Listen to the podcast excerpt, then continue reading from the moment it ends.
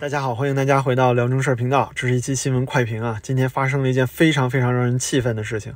那 B 站呢有一个 U P 主叫做护尘风，这个人不知道大家清不清楚啊？他之前有一个非常火的视频，就是关于啊一百块钱人民币到底能够在超市里买到什么东西。当时呢火了一段，但是那个视频啊很快也被下架了。那随后呢，这个人就拍各种各样的啊多少人民币能买多少东西，比如说啊、呃、大家说一个人一小时能够赚三十块钱，那三十块钱能买多少东西呢？就类似这。这种视频，今天啊他又拍了一期新的视频，他就是随机在大街上找到一个老人，其实当然不是随机找了，他肯定问了很多啊，找到了这么一个生活相对困难的，是一个老奶奶，今年七十八岁了。那这个老奶奶呢，每个月农保就是农村的社保啊，只能拿到一百零七块钱人民币，您没听错啊，不是每天，是每个月一百零七块人民币。他说我自己很久没吃过肉了啊，想买点米。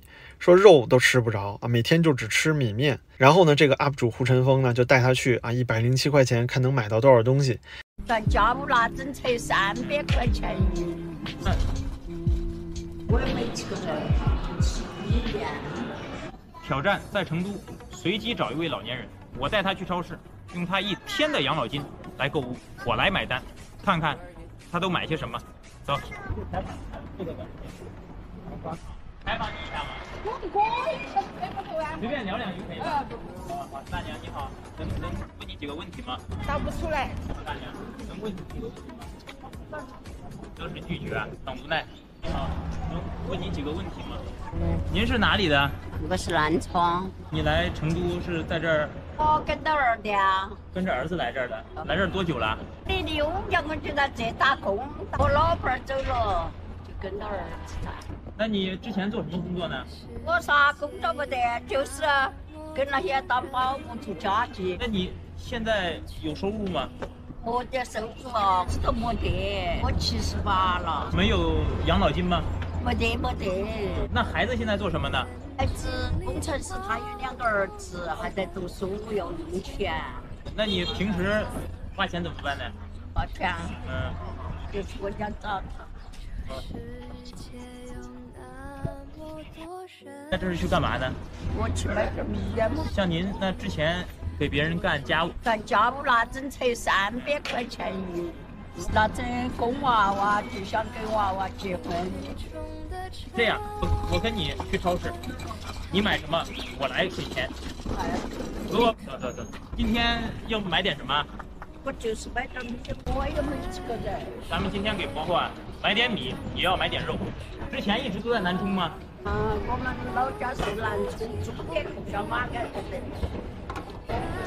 好像就是一个月那个农保，一百零七块。嗯、一个月给你一百零七块。每个月。我们来到永辉超市啊。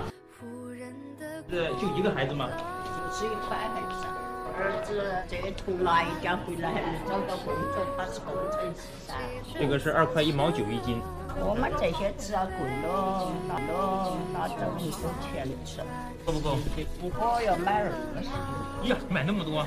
那我懒得包，我昨年农业奖买回来九块。呃，这一袋大概是十斤。七块三角六。给婆婆买点肉，走。婆婆，你一个月养老金是一百零八是吧？嗯，一百零七。今天咱们就买一百零七的东西，少吧？不能零。八块四毛二。我们去买点肉，你看是五花肉还是买这种特肉是吧？就买这一块啊，这太少了，再拿一块。呃，如果不允许，把你们主管喊过来。婆婆，我们再买点，没事，多买一点。这个二十四，可是二十三。家里有冰箱吧？买点鸡蛋。你吃。这一盒三十四块四毛一，三十枚。我们给婆婆拿一盒。现在去结账，看看今天花了多少钱。在，我还是把钱拿了。你什么都不用拿。总共一百二十七块八毛八。你好，请问你们是什么部门的呀？怎么了？有什么问题吗？啊、哦，没什么问题，没什么问题呢，就不要打扰我们，谢谢。啊，你们一起的吗？对对、哎，不好意思。不不不，你不要给我钱。这个钱呢，我弄块东西去嘛，点、嗯。你现在每个月除了一百零七块钱，还有其他收入吗？我也没几个人，也不不，不用感谢我。看视频的这些好心人他们的帮助，我就给您送到这儿了。刘哥好，婆婆确实不容易啊，一个月除了一百零七块的养老金，也没其他收入了。那随后啊，这个视频就被 B 站下架了，直播间被封禁，同时最可恨的就是把整个护城风的账号给删掉了。您可以看到啊，现在在 B 站搜护城风的账号呢，只有一个啊新建的账号叫护城风呢，相关的视频啊已经完全找不到了，只能找到一些他以前发的视频，但都不是他本人所发。那这件事儿呢，在这个微博上其实也激起了很多人的讨论。首先，大家啊。呃，嘲讽了，就是说这肯定是美国封的呀，对吧？肯定不是咱们国家封的，是美国人啊，不想让咱们把这个底层人民的苦难给发出来。说你怎么发这个底层人民的生活不进行掩饰呢？所以美帝国主义啊，又亡我之心不死了。同时呢，还有很多人都是非常气愤，就说你凭什么封号？这个事情啊，其实揭示了一个非常恐怖的事实，就是现在呢，呃，自己，也就是说像 B 站这些公司啊，他自己开始封自己了。您说现在哪一条法律，哪一条规定，咱都且不说什么、啊、中国有民主了，什么中国人能自己说话了，包括习近平自己啊，宪法宣誓的时候说接受人民监督，你。这个连穷人的视频都不让发，那中国没穷人，原来是你把穷人都禁言了是吗？就这是多么无耻的事情！